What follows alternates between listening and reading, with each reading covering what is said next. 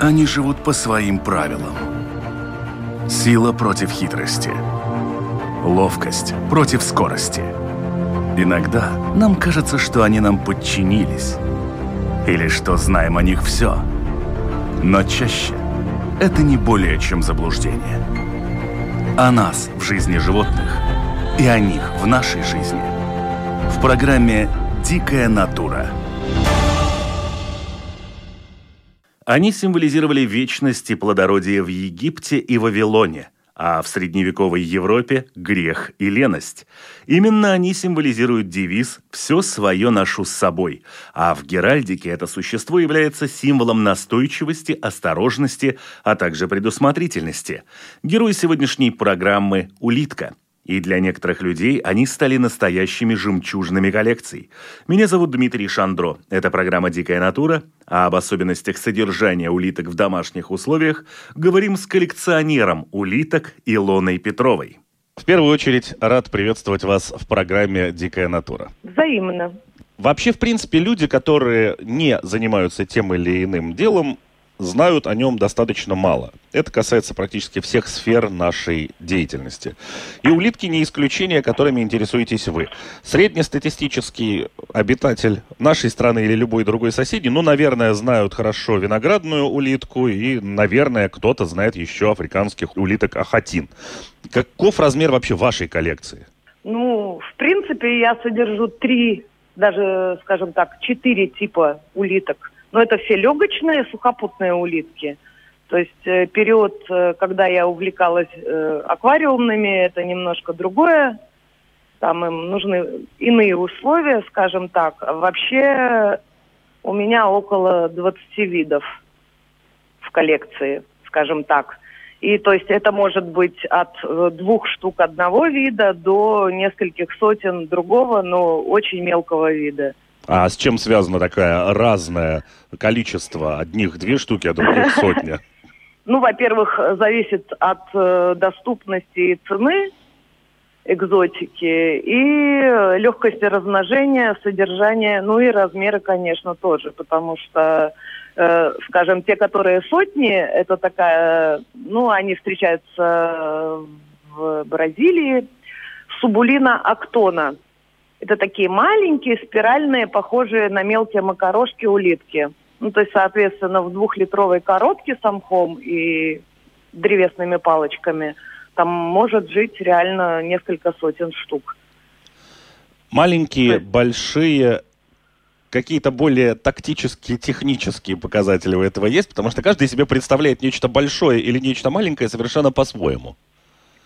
Не, ну, допустим, скажем, большая улитка, э, вот те самые ахатины, архахатины, то есть их э, изначально э, тех, которых содержат, их подразделяют на два типа. Ахатины – это те, которые, вот у нас, допустим, на ССке по 50 копеек возьмите даром, да, вот, то есть это спиралевидные, похожие на рожок от э, хорошего мороженого, это ракушка, ну, плюс там еще тело улитки – то есть там до 15 сантиметров, ну, у кого-то до 20 э, в длину, да. Э, архохотины – это немножко тоже африканские улитки, немножко другого типа. У них более пухлая круглая ракушка, тоже так с ладони размером вырастает, э, более такая овальная, э, они немножко иначе размножаются, они менее плодовитые. Соответственно, более редко встречаются в простых, у простых любителей в руках. Вот. Потом есть э, так называемые древесники, это похожие на наших э, местных улиток такие тарелочки, караколусы. Их обычно встречается два-три вида в коллекциях, ну редко достаточно. Они, скажем так, на любителя, они мельче, Э, то есть им нужно собирать всякие палочки с лишайником, что немножко как бы затрудняет тоже не такое простое содержание. Но это при условии, конечно, что если вы хотите их содержать э, в достаточно хороших условиях. Это не так, что там постелил газетку и, и там кинул лист салата.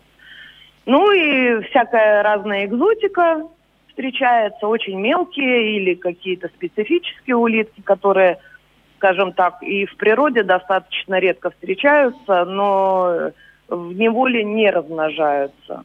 Но есть любители, которые там хотят из серии «О, у меня экзот», ну, примерно так же, как с редкими породами собак и кошек. К сожалению, на это тоже есть определенная мода и спрос.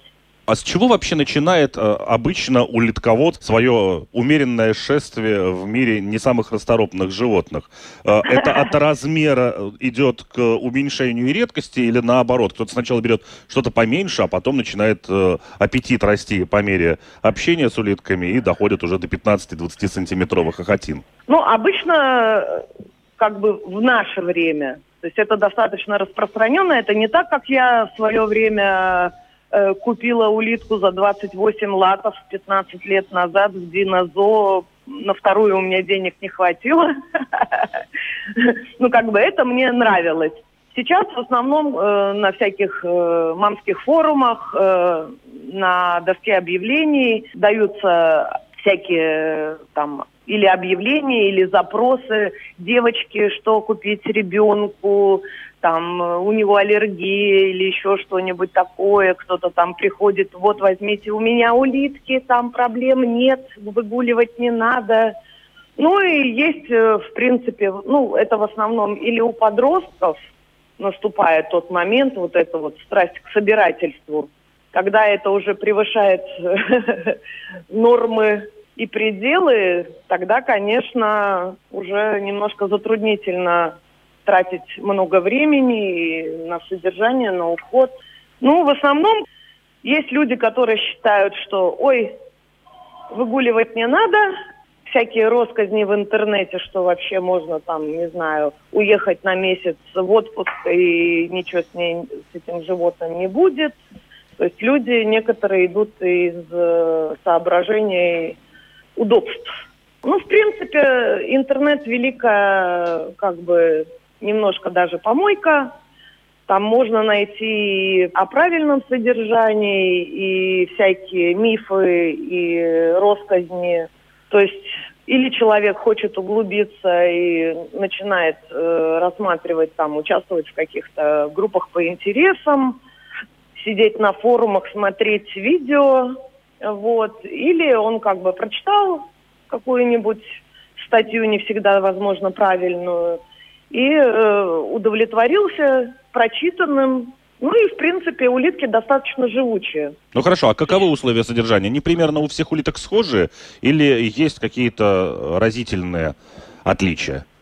Ну, разительных отличий нет, в принципе, да. То есть э, улитке необходим э, э, домик, скажем так, контейнер в моем случае, потому что держать в стеклянных террариумах, возможно, красивее, но э, чистить их очень неудобно, да, то есть берется контейнер, достаточно много людей занимается этим, ну, на профессиональной основе, то есть вывели такую формулу, что сколько сантиметров в длину ракушка улитки, столько примерно должен быть объем контейнера.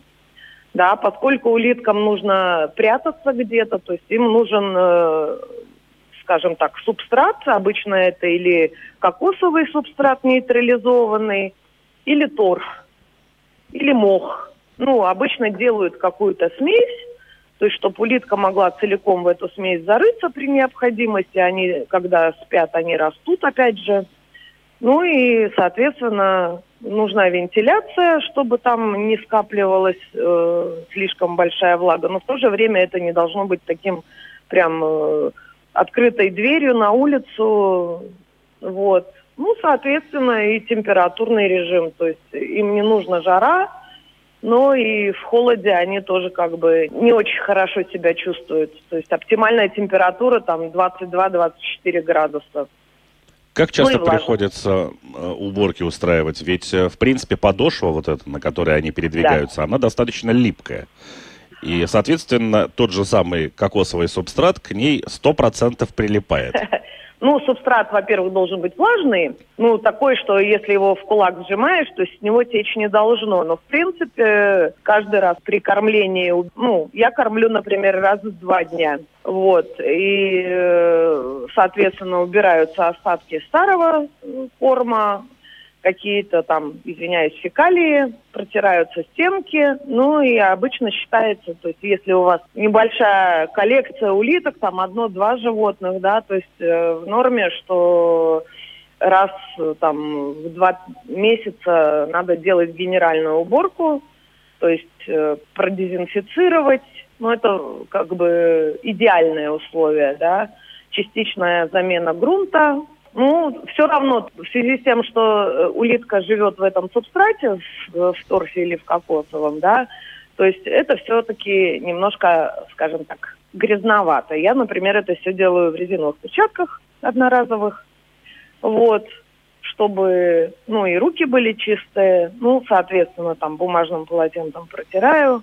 Кстати говоря, африканские улитки не такие слизнявые, как э, даже наши местные, вот особенно эти архохотины, они, скажем так, по суше товарищи, да. Слизни даже, у меня есть в моей коллекции два вида слизней, вот, они тоже такие суховатые блинчики по сравнению с нашими местными, то есть вот это вот ползет вот это за собой, оставляя мокрый след, весь переливаясь радужно, то есть э, они иные немножко. Поэтому это не так противно, как казалось бы. У всех животных существуют какие-то свои особенности характера. Есть ли среди улиток ярко выраженные холерики, например? Ой. Ну, про характер, ну, есть некоторые, скажем так, улитководы, которые там рассказывают, что улитка подняла голову и посмотрела на меня и чуть ли не улыбнулась. Ну, такого нет. Мозгов там, э, скажем честно, очень мало. Да, ну, есть более активные улитки. Вообще улитки ночные животные, да, то есть, соответственно, их обычно кормят вечером, и ночью они там едят, на следующий день они спят. Да, ну, есть более активные виды, реально. Вот, допустим, есть такая очень хорошая улитка, называется э, в простонародье мегас – ну, в принципе, это мегалобулимус облонгус, э, очень такая бразильская улитка. Она не очень крупная, но у нее очень смешная морда. У них э, такие верхняя губа э, трансформировалась в такие как бы э, как у моржа такая вот морда с щупальцами. Они веером так растопыривают. Они очень шустрые они не едят очень грубую пищу, да, то есть э, им нужно салат, там что-то потереть, морковку, ну, очень забавные. Они вот реально активные, ну, во всяком случае, у меня. А так они, ну, сидят. Конечно, когда ты кладешь корм, и особенно там близко к морде, они, они чувствуют запахи, они начинают там активничать. Но те, допустим, улитки, которые были завезены так называемые природники, да, то есть они более пугливые, что ли.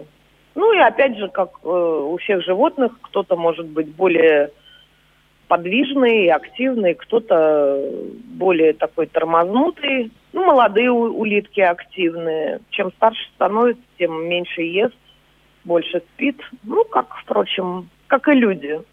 Старички. Хорошо. А что обычно побуждает человека купить себе, не знаю, еще один вид какой-нибудь, еще один вид? Ну, ну, улитку и улитка, ну да. Панцирь, усики с глазиками. Ракушка панцирь. У литководы говорят раковина, ракушка, потому что панцирь это у черепахи, извините. Принципе, э, как бы если ты одно дело ты купил улитку, э, она у тебя пожила и, скажем так, э, померла благополучно. Другое дело, если ты, не дай Боже, начинаешь сидеть в группах улитководов и смотреть картинки и тут тебе показывают, вот смотри, желтенькие, вот желтенькие с полосочкой, вот желтенькие с розовым хвостиком.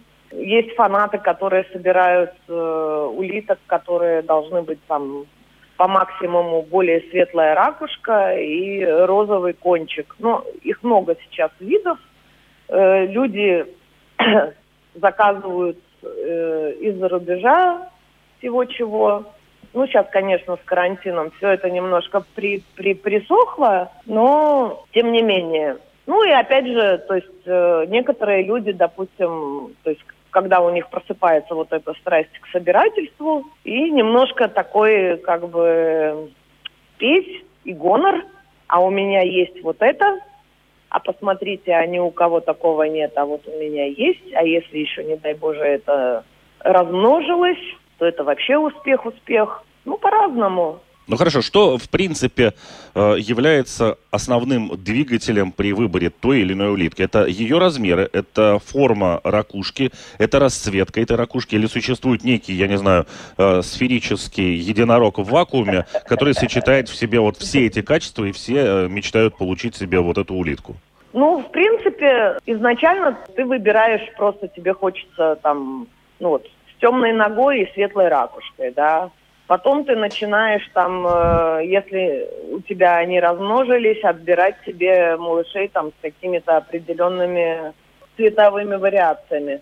Но вообще некоторые люди вот хотят обязательно вот попробовать купить экзотических э, завозных улиток и попробовать их размножить. Вот может быть у меня случится так, что я буду первым человеком, у кого они размножатся. Но очень редко такие чудеса бывают, как правило. Привозные улитки экзотические, особенно если они ну, про прошли долгий путь, они уставшие, никто толком не знает э, условий содержания, и это очень большая морока, конечно. То есть должно пройти 2-3 поколения, чтобы более-менее улитки данного какого-то суперического вида стали размножаться в неволе ну, приспособились и люди к, их содержанию.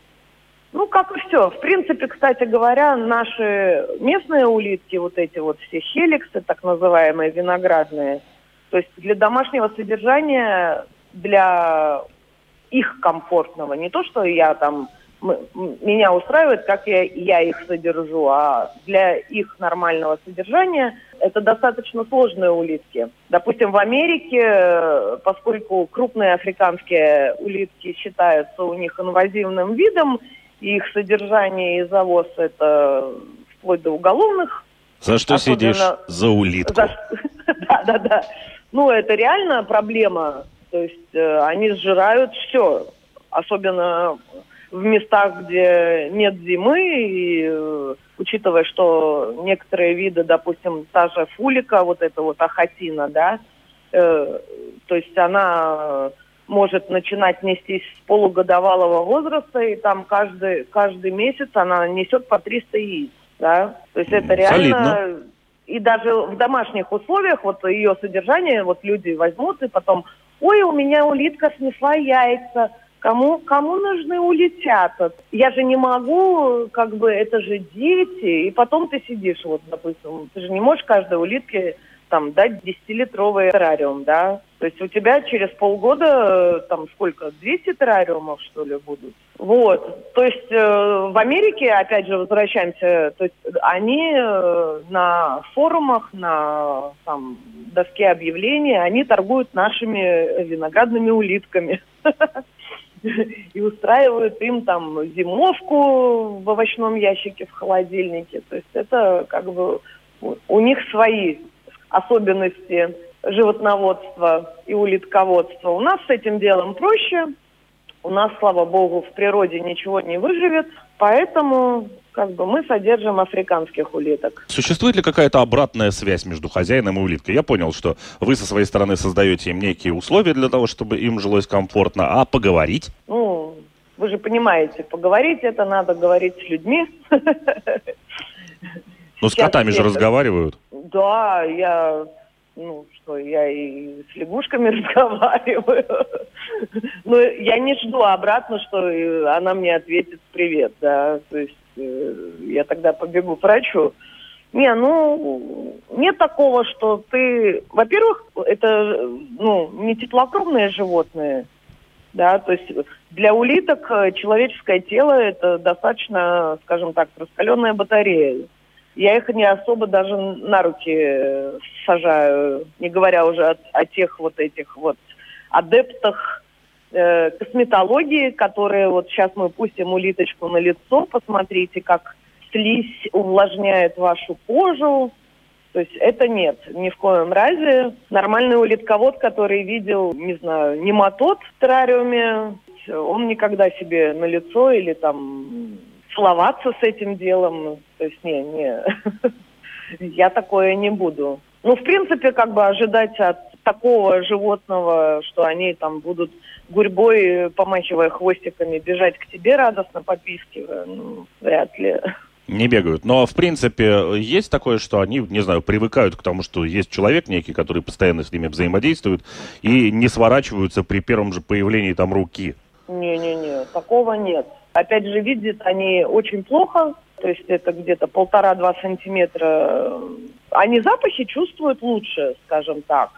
То есть, когда улитка что-то ест, она вытягивает рожки, на концах которых находятся глаза. Сомневаюсь, что она цвета сильно различает. Но это не то животное, которое будет опознавать э, хозяина, и сомневаюсь, что у нее вообще есть в мозгу такое понятие, как хозяин там или свой человек. Вы упоминали о том, что посадка улитки на руку доставляет ей может достаточно большой дискомфорт ввиду разницы температур поверхностей. Не, ну это да. Точно так же, кстати, как и лягушкам и прочим э, холоднокровным. В принципе, ну вообще вот э, как люди там показывают, снимают видео, как они купают улиток под краном. Напоминаю, что содержание хлора в водопроводной воде, да, это совсем не дождевая вода, падающая с небес. И э, опять же, то есть улитке комфортно э, жить во влажной среде. То есть доставая ее из террариума и пуская там гулять по себе или там, ой, посмотрите, как она тут ползает, возможно, она ползает от того, что ищет э, более комфортное место. Не такое сухое, ну и как бы, опять же, брать улитку на руки, особенно когда она молодая, у нее по краю ракушки тонкий хрупкий прирост идет, чтобы взять, отклеить ее от стенки террариума, на которой она сидит. То есть э, нужна определенная ловкость. И обычно как бы начинающие улитководы, любящие... Э, Заменяют там, ловкость силой.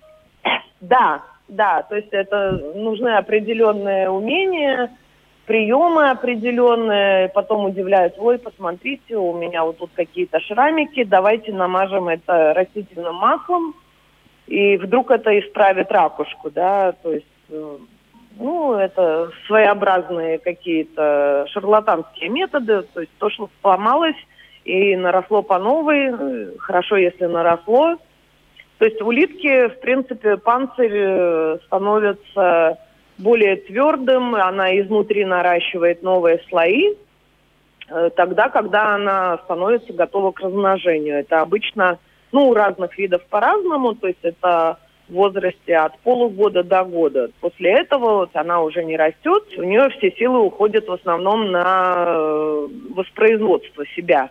Улитки для содержания, то есть ей нужна не только растительная пища, но и источник кальция. Это или сепия, вот этот панцирь каракатицы, кормовой мел. Очень многие улитководы собирают скорлупу яичную, сидят на кофемолках, размалывая ее в порошок – ну и улитки сами несут яйца. Вот ахатины, которые очень плодовитые, несут там по 300 яиц. Я яйца достаю, высушиваю, перемалываю и опять даю улиткам. Это же бесчеловечно. Ну, это реальность. Все едят всех, скажем так. Каннибализм, конечно, у человека в наше время... Возбраняется. Да, да, это уголовное, но весь остальной животный мир, в принципе, как бы достаточно часто данную вещь практикуют. Вот, кстати, архохотины, те, которые более округлые, пухлые, да, то есть они несут, ну, в среднем 5-10 яиц, в зависимости от э, вида и размера. И эти яйца размером с хорошее канареечье яйцо, то есть до двух сантиметров в длину, такие большие красивые яйца – Поэтому они достаточно, скажем так, менее плодовитые. Э, через месяц только вылупляется малыш, если яйцо было оплодотворено. Ну, опять же, улитки гермафродиты, то есть, соответственно, обе улитки рожают по 10 яиц. Или по 300. Ну, в зависимости от вида, да. Да. Вот эти, скажем, те, которые похожи э, на тарелочки, кубинские в основном, это караколусы, э, то есть они э, несут такие мягкие кожистые яйца, немножко похожие на э, распухшие семена, не знаю, тыквы или молодого огурца переросшего какого-нибудь. То есть у них такие немножко смешные яйца. Но, кстати, они тоже, если очень мало грунта, они закапываются не глубоко. И, допустим, одна улитка снесла яйца, другие там копались, о, яйца, и давайте мы их сожрем. Раз так уж мы затронули вот. тему рациона, а, каким он вообще должен быть для счастливой улитки? То есть э, мы поговорили о том, что им необходим кальций для того, чтобы э, происходило строительство вот этого их домика, ракушки, да. панциря, как угодно можно это называть. Да, да, да, да. А, какие-то еще существуют дополнительные вещества, которые обязательно должны быть в этом рационе? Ну, желательно, конечно, разнообразное питание по возможности. То есть э, кормить огурцом – это последнее дело. Улитки едят все, что не кислое и не горькое. Э, желательно, конечно, как говорится, поддержим местного производителя, чтобы это не были какие-то синтетические листья салата. Вот, э, исключительно. Ну, я, допустим, радостно покупаю тыкву в сезон. Тыква, ну, она более как бы сытная, что ли, ну и там в ней больше всяких витаминов, минералов. Э, морковка. Э, ну, как бы, если с молодых ногтей приучать улитку к разнообразному питанию, она, в принципе, э, будет есть все. Сладкие яблоки, там, в сезон сливу сладкую. Можно банан дать огурцы, ну, вы сами понимаете, 90% воды и, и нитраты. Хотя они радостно едят огурцы, но ничего полезного там особо нет. А цитрусовые? Вот. Цитрусовые нет, ни в коем разе. То есть, ну, то есть э, лимоны нельзя? Нет. Нет. То есть э, все, что достаточно как бы нейтральное. То есть редиску жрать они не будут.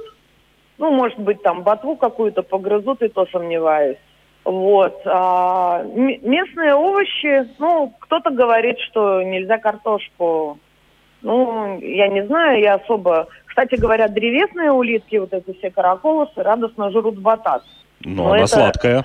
Она сладкая, но, э, во-первых, батат так не гниет в террариуме во влажной среде. То есть, если тыква через два дня превращается в кисель, то батат э, просто-напросто пускает корни из любого кусочка и может даже прорасти. Ну, не знаю, сладкие яблоки. Зависит от того, от сезона, конечно. Потому что у нас, э, ну, как бы не круглый год на улице растет трава. Кстати говоря, в сезон, э, когда вот есть э, на улице растения, то есть э, улитководы, особенно те, кто, ну, скажем так, э, задумался об э, разнообразии рациона, то есть народ собирает крапиву, сныть, там народ научился различать вообще, извините меня, растения, не только в пятом классе на ботанике. А какова скорость роста вот этой вот маленькой улитки до ее взрослых размеров? Ну, в принципе, в норме считается, что э, улитка в месяц должна вырастать на один сантиметр по ракушке у крупных видов. То есть примерно, как бы, если улитеныш родился у крупных видов 2 сантиметра в длину, то примерно можно посчитать там э, за 12 месяцев он должен ну, как бы достигнуть э, размера 12-15 сантиметров по раковине. Ну и, соответственно, там у нее большая нога, вот эта вот подошва, которая ходит. Хотя внутри, в принципе, в этой вот огромной раковине э, улитки есть место, где спрятаться, но вот тот большой виток, то есть, э, по большому счету, там пусто. Там находятся легкие, и основное тело, когда вот улитка куда-то передвигается, то есть оно находится снаружи. Там внутри у нее там одна, что у нее там одна почка, кишечник, прилипший к стенке раковины, все остальное легкие. А какова длительность жизни улитки? Ну, считается, в принципе, норма там 3-4 года. Кто-то рассказывает, что у него там чуть ли не 10 лет кто-то жил, но это примерно как вечная жизнь хомячка, если его все время подменять. Ну, в принципе, 4-5 лет. На данный момент у меня, ну, самое длительное, где-то пять с половиной лет прожила улитка. Есть ли какие-то виды среди улиток, которые считаются долгожителями? Или это, в принципе, не особо имеет какое-то значение? Какого она вида? Ну, скажем, вот крупные виды, вот эти архохотины, они, в принципе, вот, э, скажем так, долгожители, да. Э, чем раньше начинает улитка размножаться, чем она мельче, то есть, соответственно, срок жизни у нее тоже короче. Ну вот, по моим наблюдениям. Вы говорите о том, что чем больше у человека улиток, тем больше у него всевозможных банок, в которых они живут. А почему нельзя э, купить одну мега-банку и всех поселить в нее? Ну, условия... Во-первых, э, есть, э, скажем так, вот, как, как у собак, да, то есть есть таксы, есть пекинесы, есть овчарки. Э, то есть есть э, архохотина маргината, так называемая, окаймленная архохотина. Это все близкородственные виды, они могут между собой скрещиваться, получаться гибриды, что не очень, как по мне, хорошо. Зачем нам плодить дворняжек, поэтому, скажем, содержат каждый там э, подвид отдельно. Некоторые э, виды, допустим, э, между собой, скажем так, конфликтуют даже. Там более сильные могут погрызть более слабых. Опять же, ну, мегабанка, я не представляю, каких размеров она должна быть. Как ее чистить. То есть контейнер все-таки на 20 литров э, можно отнести в ванну и помыть. Мегабанку это, не знаю, линолеумом обшить одну комнату – посередине насыпать что-то. Нет, ну, все-таки поддерживать, опять же, уровень влажности э, достаточно сложно. Обогрев. Сейчас зимой у меня, допустим, там э, в моей коллекции, которая там находится в специфическом помещении, то есть там стоят э, термошнуры, да, и в шкафу чтобы поддерживать определенную температуру, чтобы они не промерзли. Вот как раз хотела затронуть вопрос обогрева.